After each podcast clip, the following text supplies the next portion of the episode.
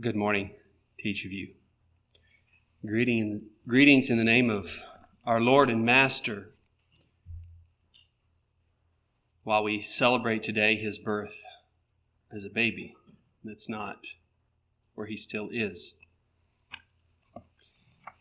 In our class, there was a comment made.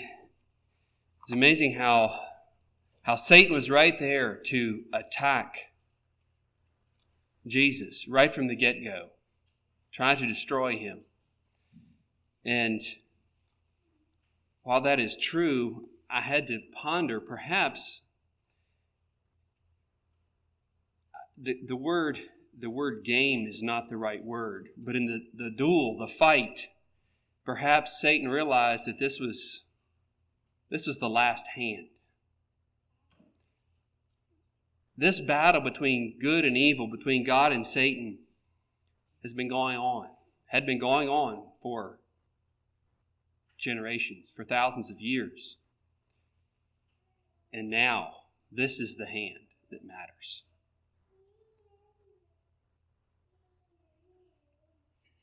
Satan realized the Son of God on earth, incarnate, was something that, that called for special attention. All forces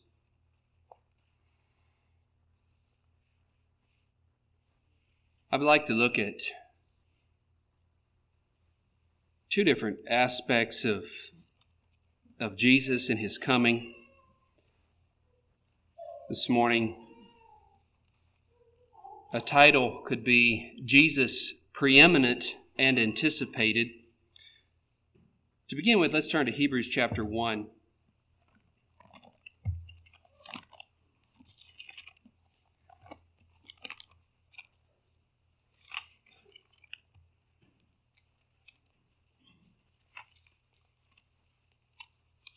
The main thought that, that I had here and, and see from these scriptures and like to point out, and that is that Jesus, well, God revealed himself to humanity in many ways throughout the course of time.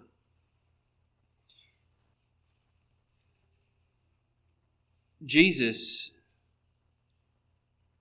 was the, the cap sheaf could we say, the, the completion of the revelation of God to man. Hebrews chapter 1, beginning at verse 1, says, God, who at sundry times and in diverse manners spake in time past unto the fathers by the prophets, hath in these last days spoken unto us by his Son, whom he hath appointed heir of all things, by whom also he made the worlds, who being the brightness of his glory, and the express image of his person, upholding all things by the word of his power, when he had by himself purged our sins, sat down on the right hand of the majesty on high. I believe that, in a nutshell, is what makes the birth of Christ, the coming of Christ, so special, so important. The prophets had messages that were from God. In Numbers 12,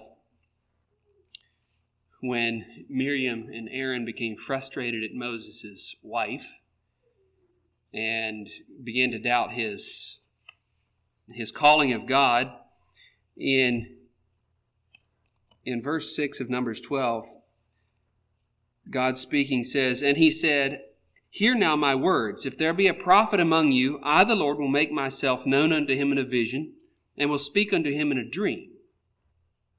So God saying, I speak to the prophets. If I have something, I make it known. It was interesting, the dreams in this morning's lesson, God speaking to people. But then in verse 7, he goes on, My servant Moses is not so, who is faithful in all mine house. With him I speak mouth to mouth, even apparently and not in dark speeches. And the similitude of the Lord shall he behold. Wherefore then were ye not afraid to speak against my servant Moses? You see, I think Moses, and we see other places in, in Hebrews especially, and, and others perhaps, where Moses was held up as that kind of the epitome of God's speaking and interaction with man in the Old Testament. The Pharisees, the other Jews there around the time of Christ, they held on to Moses. They what Moses said carried weight.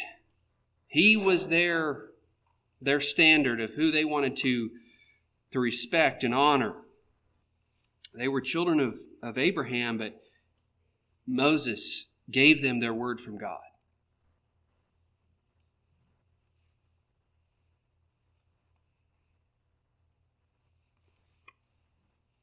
If we go to Hebrews chapter 10,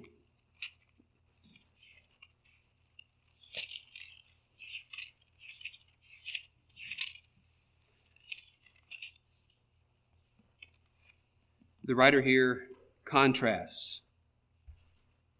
I'd like to begin, and break in in verse 26 of Hebrews 10. It says, For if we sin wilfully, after that we have received the knowledge of the truth, there remaineth no more sacrifice for sins, but a certain fearful looking for of judgment and fiery indignation, which shall devour the adversaries. He that despised Moses' law died without mercy under two or three witnesses.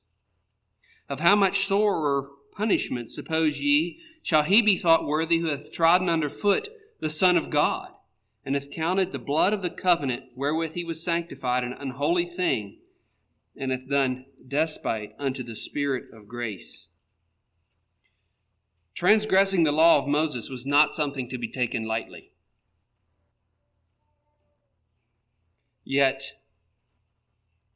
how much worse to transgress, to, to make light of, the words of the Son of God, the provisions of Christ, the blood that He shed. If we go on in Hebrews to chapter 12, continuation of this concept in verse 18.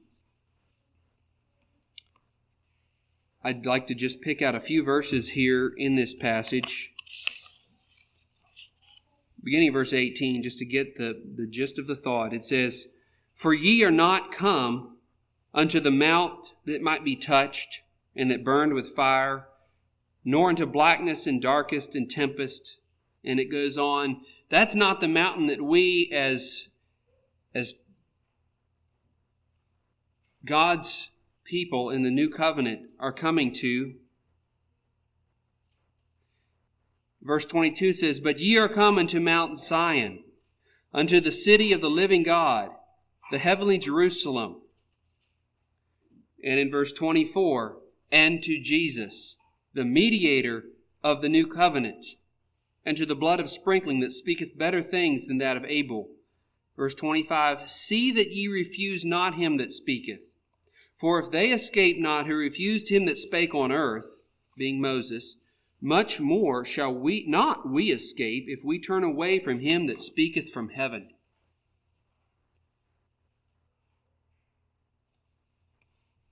The words of the prophet, the words of Moses, were God's words to be heeded. How much more? Him that came from heaven to stand on earth and speak.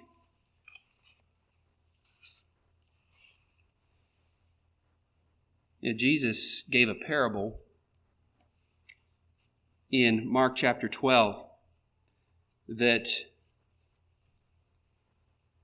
well, parables, sometimes it's hard to know how to take them because there's a lot of different implications that could be drawn out. Jesus used it against the Pharisees, but I think it points something else here out too.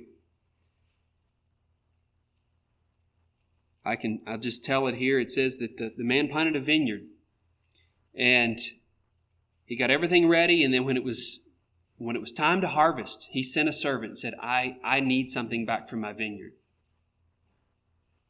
It was only due. He, his, his fit was come. His rent was due. And they caught the first servant, beat him. They caught the second servant, beat him. The third one they killed. And the the man that planted the vineyard said, having therefore yet one son, his well beloved, he sent him unto them at last, saying, They will reverence my son. The best he could send, the most authoritative, the most precious figure that he could send, his son. And in the parable, those husbandmen, those keepers of the vineyard said, This is the heir. Let us kill him. This brings out the preeminence of the Son of God, the preeminence of Christ in bringing the message, the, the revelation of God to us. If we go to Colossians chapter 1, you're reading a few verses there.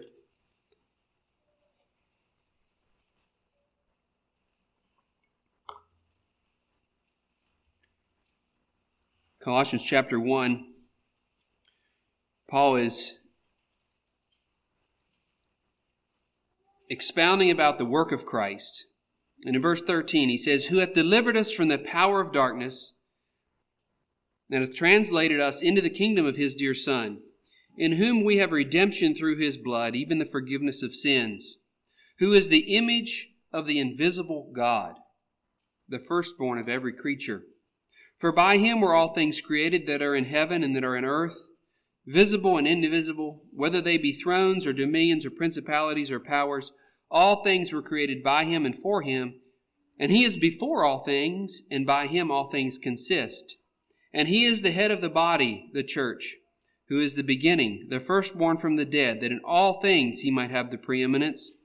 For it pleased the Father that in him should all fullness dwell Jesus wasn't just showing us who God was, He lived here. Emmanuel, God with us. The very, the very image of the invisible God. It says here that in him all fullness would dwell. Who do we look for, look to for our understanding of who God is?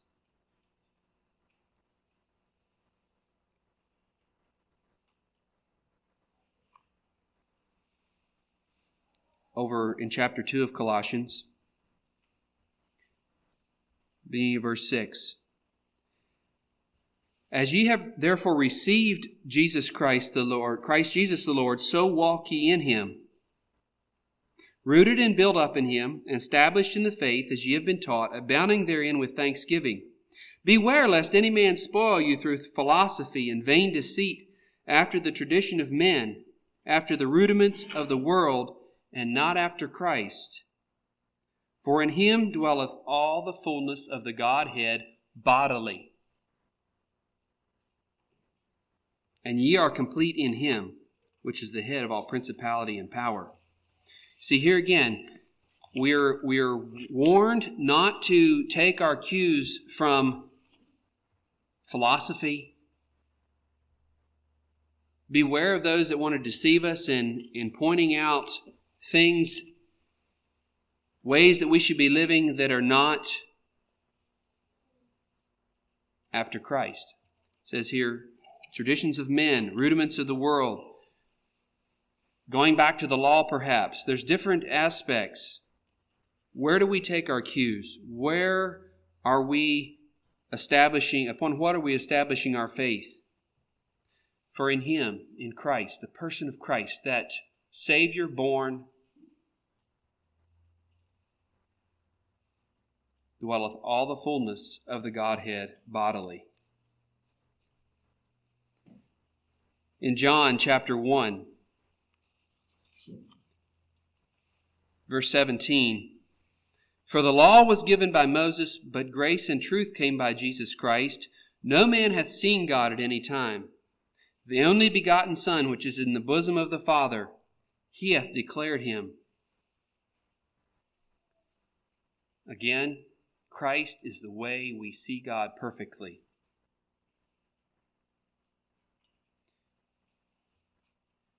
But as Jesus said of himself in Matthew 5 17, he says, I didn't come to annul the law or the prophets.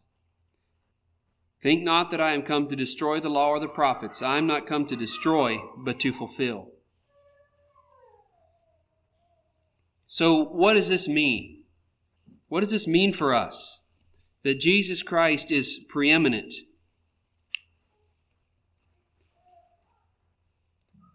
One part, I just I think it is important that we realize this because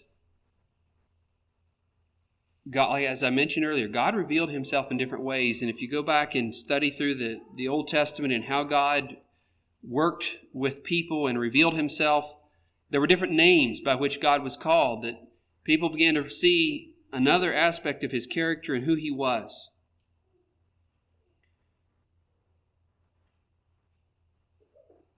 In Christ, we see it all.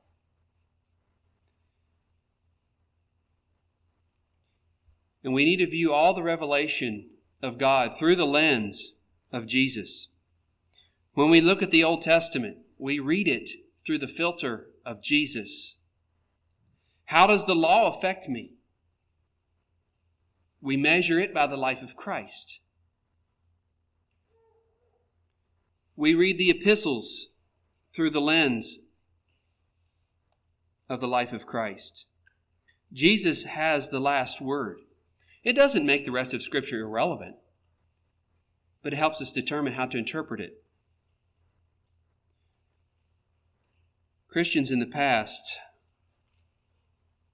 have gone to the Old Testament to justify many actions and behaviors that, when measured and weighed in the balance by the life of Christ, are found wanting.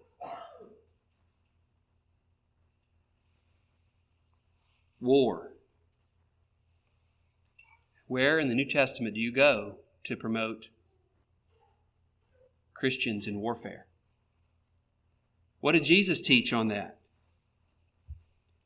What did his life demonstrate? Violence, divorce, polygamy. All these things were things that were in the Old Testament. Jewelry. How do they measure up with the life of Christ? Christ, the preeminent one.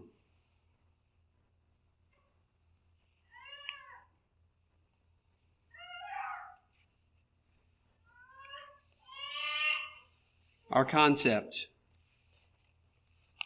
of the preeminence of Christ is the basis upon which we establish our faith and how we view who God is.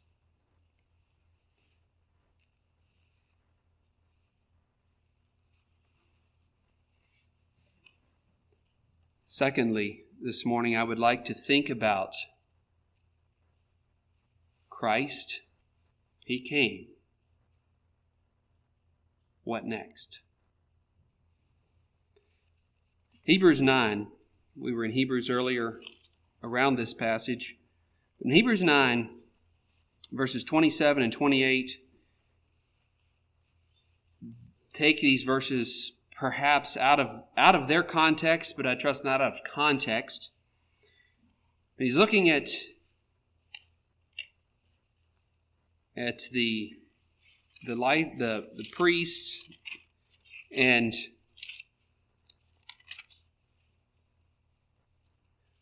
the way that they would take blood in in to offer for the for the sins of the people and it says jesus only offered himself once and then in verse 27 it says and as it is appointed unto men once to die but after this the judgment so christ was offered was once offered to bear the sins of many. And unto them that look for him shall he appear the second time without sin unto salvation. I'd like to read that in a few other translations. In the New King James, it says, verse 28 So Christ was offered once to bear the sins of many. To those who eagerly wait for him, he will appear a second time apart from sin for salvation. the literal standard version. So also the Christ, having been offered once to bear the sins of many, will appear a second time, apart from a sin offering, for salvation to those waiting on him.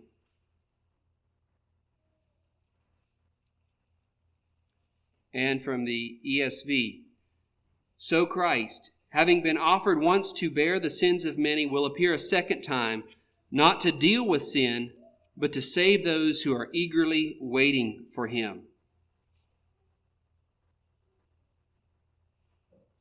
What, what phrase sticks out to you in that verse?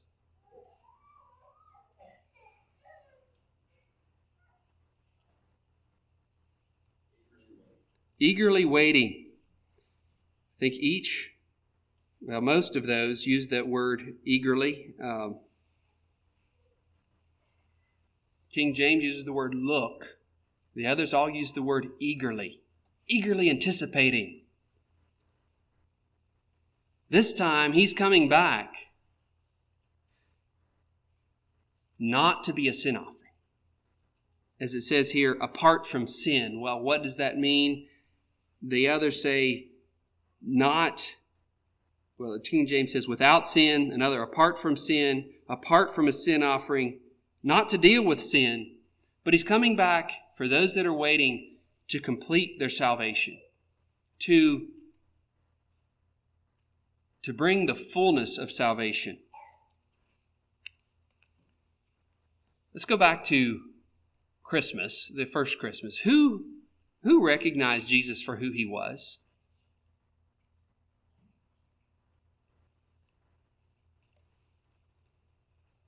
How many people recognized Jesus for who he was at his birth or shortly thereafter.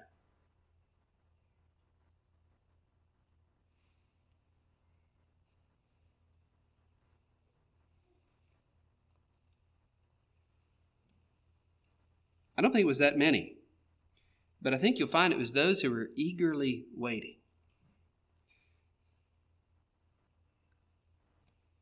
Turn to Luke chapter 2.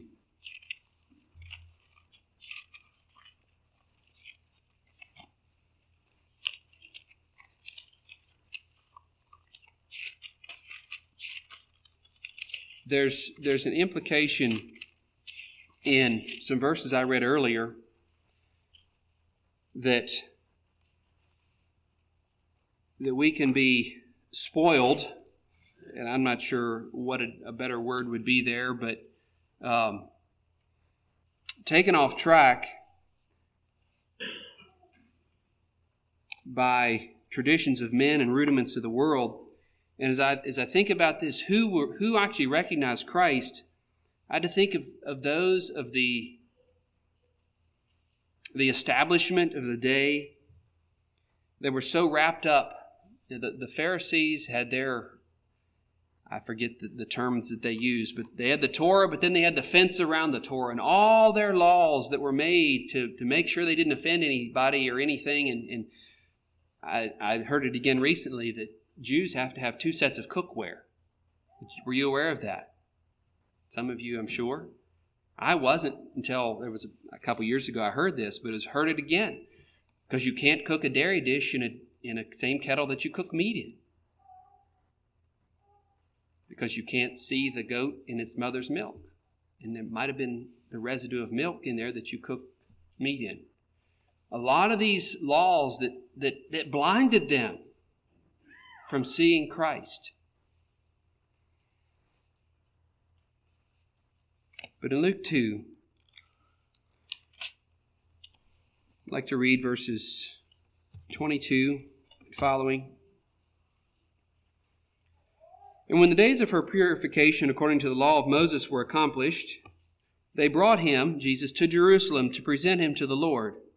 As it is written in the law of the Lord, every male that openeth the womb shall be called holy to the Lord, and to offer a sacrifice according to that which is in the law of the Lord, a pair of turtle doves or two young pigeons. Notice, Mary and Joseph were following what they knew. They were following the law. And behold, there was a man in Jerusalem whose name was Simeon, and the same man was just and devout, waiting for the consolation of Israel, and the Holy Ghost was upon him. And it was revealed unto him by the Holy Ghost that he should not see death before he had seen the Lord's Christ. And he came by the Spirit into the temple, and when the parents brought in the child Jesus to do for him after the custom of the law, then took he him up in his arms and blessed God and said, Lord, now lettest thou thy servant depart in peace according to thy word. For mine eyes have seen thy salvation, which thou hast prepared before the face of all people, a light to lighten the Gentiles, and the glory of thy people Israel. And Joseph and his mother marveled at those things which were spoken of him. And Simeon blessed them and said unto Mary his mother, Behold, this child is set for the fall and rising again of many in Israel, and for a sign which shall be spoken against. Yea, a sword shall pierce through thine own soul also that the thoughts of many hearts may be revealed. And there was one Anna, a prophetess, the daughter of Phanuel of the tribe of Asher. She was of a great age and had lived with an husband seven years from her virginity. And she was a widow of about fourscore and four years, which departed not from the temple, but served God with fastings and prayers night and day. And she, coming in at that instant, gave thanks likewise unto the Lord, and spake of him to all them that looked for redemption in Jerusalem.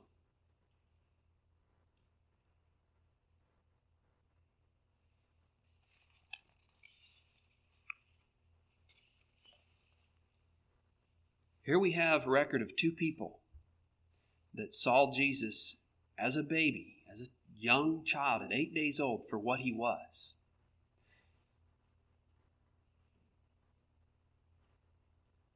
Yes, Simeon was filled with the Holy Ghost, not said of many people in the Old Testament, in the Old Covenant. But he was a just man, he was a devout man, and he was waiting for the consolation of Israel. I don't know what that word consolation would be rendered other in other I don't have a way I didn't get that looked up. He wasn't just looking for deliverance from Rome. He was looking for that light, that spiritual light. And he recognized God had said, You will see the one that will, will bring this.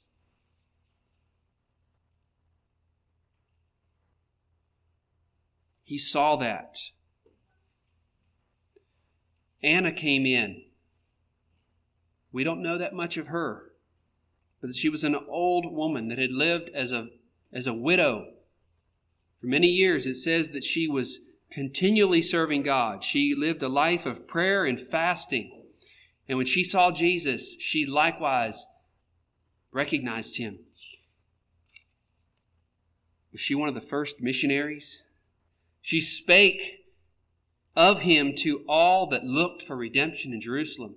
There were others about her that she knew were also diligently and eagerly awaiting the Messiah. And she spoke of him to them.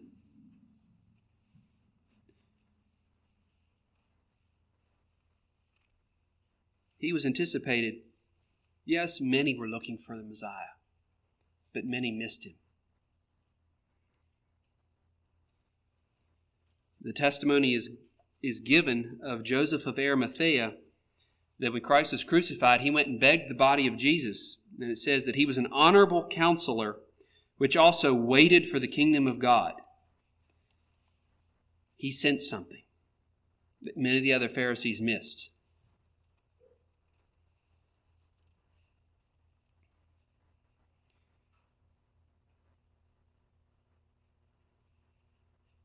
That was his first coming. Who was anticipating? Isaiah chapter 25. I'd like to read a few verses there.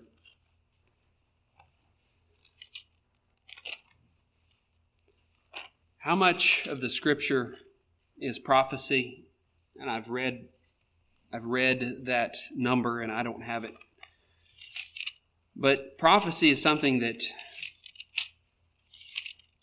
is amazing and faith building, but it's also sometimes confusing because what did God say to, about Moses? He said, The prophets I speak in dreams and visions. Moses I speak, I forget exactly how I said it. I speak plainly, not in dark speeches. I tell him exactly what it means. And a lot of the prophecies we have are those dreams and visions. And we don't have it exactly like it, the full understanding. But here in, in Isaiah 25,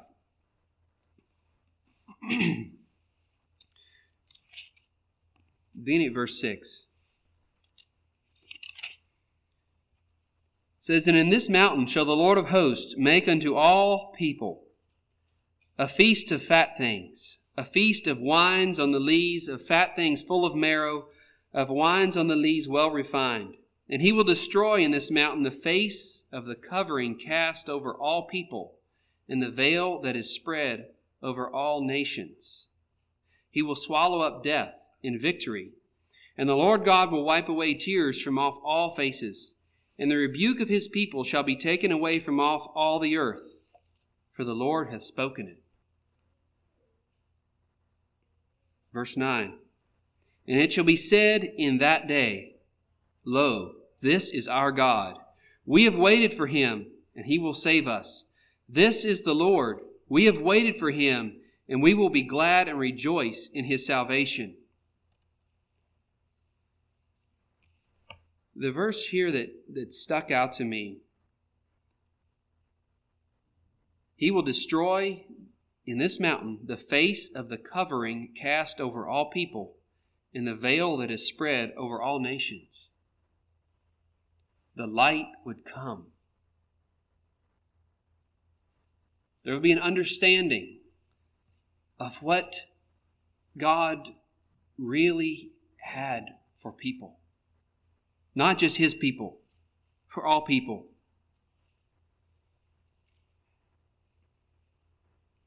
death would be swallowed up in victory. Does that sound like a familiar passage? In 1 Corinthians 15, death is swallowed up in victory. But what about the last half of that verse? The Lord will wipe away tears from off all faces, and the rebuke of his people shall be taken away. You know, I think we see parts of these prophecies coming to pass in the first coming of Christ, and I think there's many parts of these that are yet to be fulfilled. Parts of verses, parts of concepts.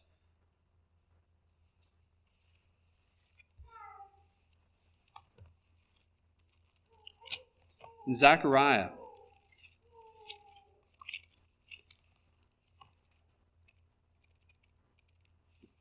chapter 9, verses 9 and 10. Thus saith the Lord of hosts. Let's see here. Actually, I'm, in the wrong chapter. 9, verse 9. Rejoice greatly, O daughter of Zion. Shout, O daughter of Jerusalem. Behold, thy king cometh unto thee. He is just and having salvation, lowly and riding upon an ass, and upon the a colt the foal of an ass. And I will cut off the chariot from Ephraim, and the horse from Jerusalem, and the battle bow shall be cut off. And he shall speak peace unto the heathen, and his dominion shall be from sea even to sea, and from the river even unto the ends of the earth. Now we know that Jesus fulfilled part of that, right? His triumphal entry. He came riding on a donkey.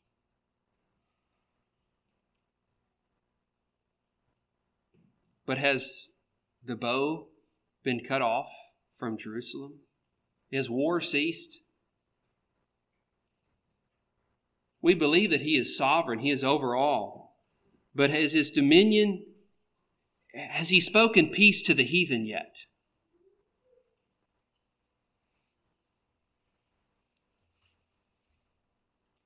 just want us to think about the Lord coming again. When Jesus said his work was finished, there on the cross, he said, It is finished.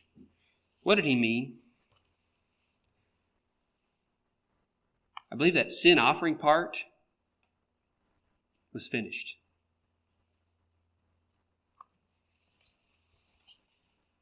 but that doesn't mean that his work and his, his building of his kingdom was finished.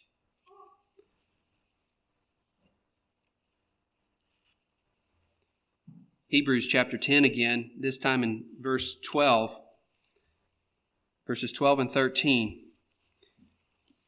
Christ says, But this man, after he had offered one sacrifice for sins forever, sat down on the right hand of God, from henceforth expecting till his enemies be made his footstool.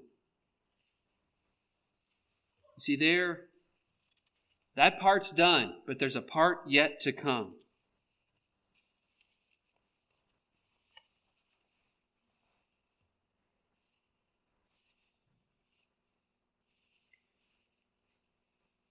In Philippians chapter 3,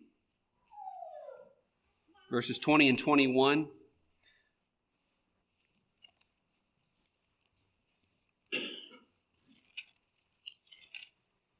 says, For our conversation is in heaven, from whence also we look for the Savior, the Lord Jesus Christ. Well, I thought he was already here.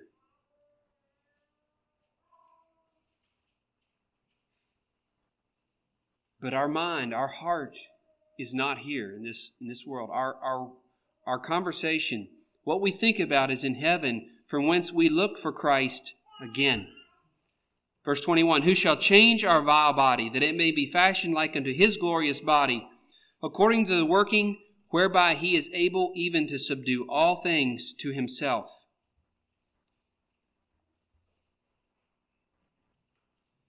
The time of the change of our bodies redemption of our bodies, like to his glorious body. And it's that same power whereby he will subdue all things to himself. And there we go to 1 Corinthians 15, verses 22 to 28.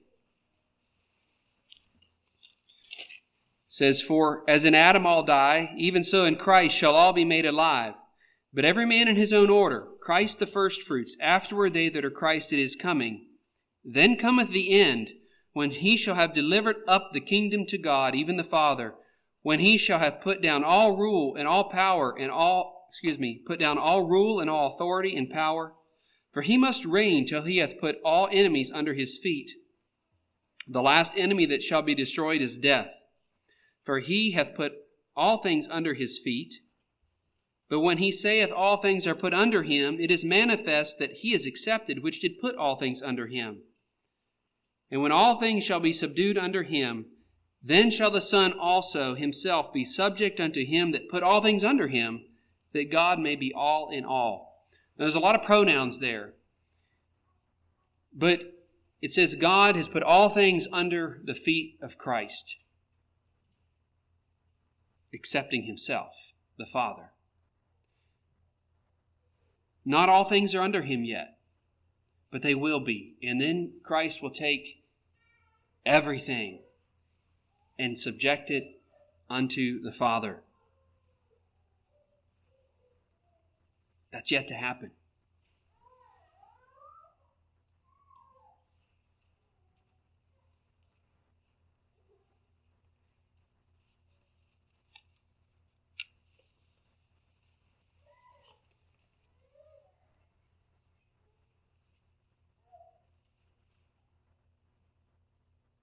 Are you looking forward to Christ's second coming?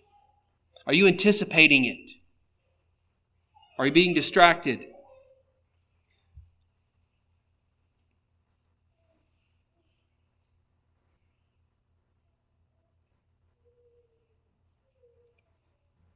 Paul says to Timothy, I know there's laid up a crown of righteousness for me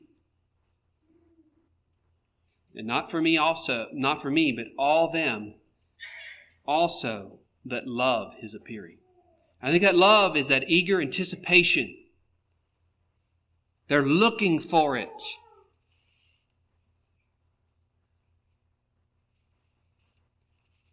What impact should that have on our lives?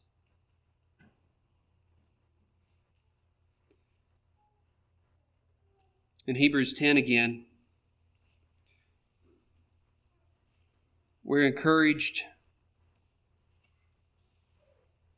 to draw near with a true heart, to hold fast our profession, to consider one another, to provoke each other to love and good works, to be, to be concerned about our brothers and sisters, and to be encouraging them, to not forsake assembling together. As the manner of some is, verse 25, but exhorting one another, and so much the more as you see the day approaching. For if we sin wilfully after that we have received the knowledge of the truth, there remaineth therefore no more sacrifice for sins, but a certain fearful looking for of judgment and fiery indignation which shall devour the adversaries. You see, there's there's something we're looking forward to. And we can either look forward in hope or we look forward in fear. But jumping out a few verses to the end of Hebrews chapter 10, verses 32 to 39. Some of these verses here seem foreign to us. But we need to be reminded of them as we anticipate the return of Christ. But call to remembrance the former days in which, after ye were illuminated, ye endured a great fight of afflictions. You see, conversion brought suffering. It brought conflict. What did that conflict look like? Verse 33 Partly whilst ye were made a gazing stock both by reproaches and afflictions, and partly whilst ye became companions of them that were so used. For ye had compassion of me and my bonds, and took joyfully the spoiling of your goods, knowing in yourselves that ye have in heaven a better and enduring substance. So he's saying, while yes, some of you suffered the loss of your property, and were made fun of. Others of you simply uh, you you became how do you, what's the word I want? You you associated with me. Yes, we know Paul. He's my brother in Christ. And they were willing to be reproached with him. And some took joyfully the spoiling of their goods. Verse 35 Cast not away, therefore, your confidence, which hath great recompense of reward.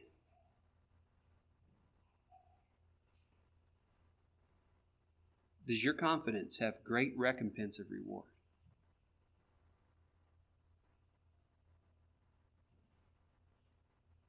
There's something coming, okay? Verse 36 For ye have need of patience, that after ye have done the will of God, ye might receive the promise. For yet a little while, and he that shall come will come and will not tarry. Now the just shall live by faith. But if any man draw back, my soul shall have no pleasure in him. But we are not of them that draw back unto perdition, but unto them that believe to the saving of the soul. Hardship will come in different ways to different people. And sometimes it may seem like God is tarrying and that Jesus will not come again. Let's not become discouraged. Let's not become careless and lax.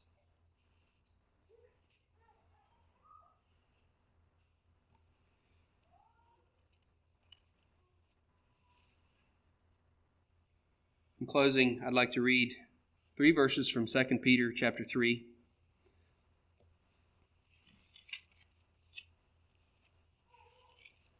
Very familiar verses come to my mind often verses 12 to 14 of 2 Peter 3. Looking for and hasting unto the coming of the day of God, wherein the heavens being on fire shall be dissolved, and the elements shall melt with fervent heat. Nevertheless, we, according to his promise, look for new heavens and a new earth, wherein dwelleth righteousness. Wherefore, beloved, seeing that ye look for these things, be diligent, that ye may be found of him in peace, without spot, and blameless.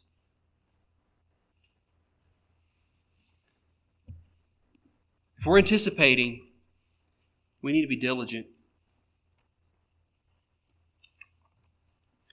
We need to be diligent. I think that diligence primarily comes in measuring our lives by the life of Christ, letting Him have the preeminence. that we can be without spot and blameless.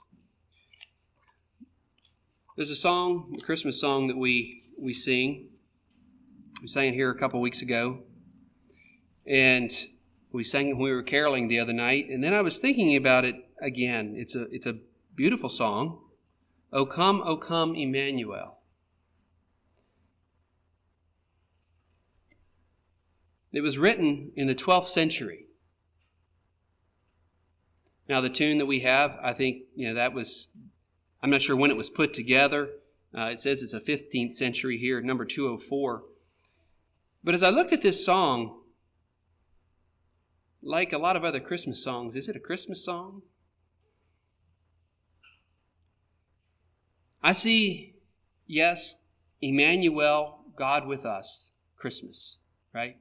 That's what Jesus, they said, call his name Emmanuel. Let me read verse 2. O come, thou rod of Jesse, free thine own from Satan's tyranny. From depths of hell thy people save, and give them victory o'er the grave. In verse 4, O come, thou key of David, come and open wide our heavenly home. Make safe the way that leads on high and close the path to misery. We still live in a world that has misery.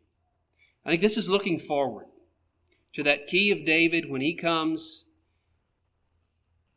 and he subdues all things to himself and then presents it to the Father. And then we will be with God. It's a beautiful picture. Let's anticipate Christ's second coming. Shall we have a song?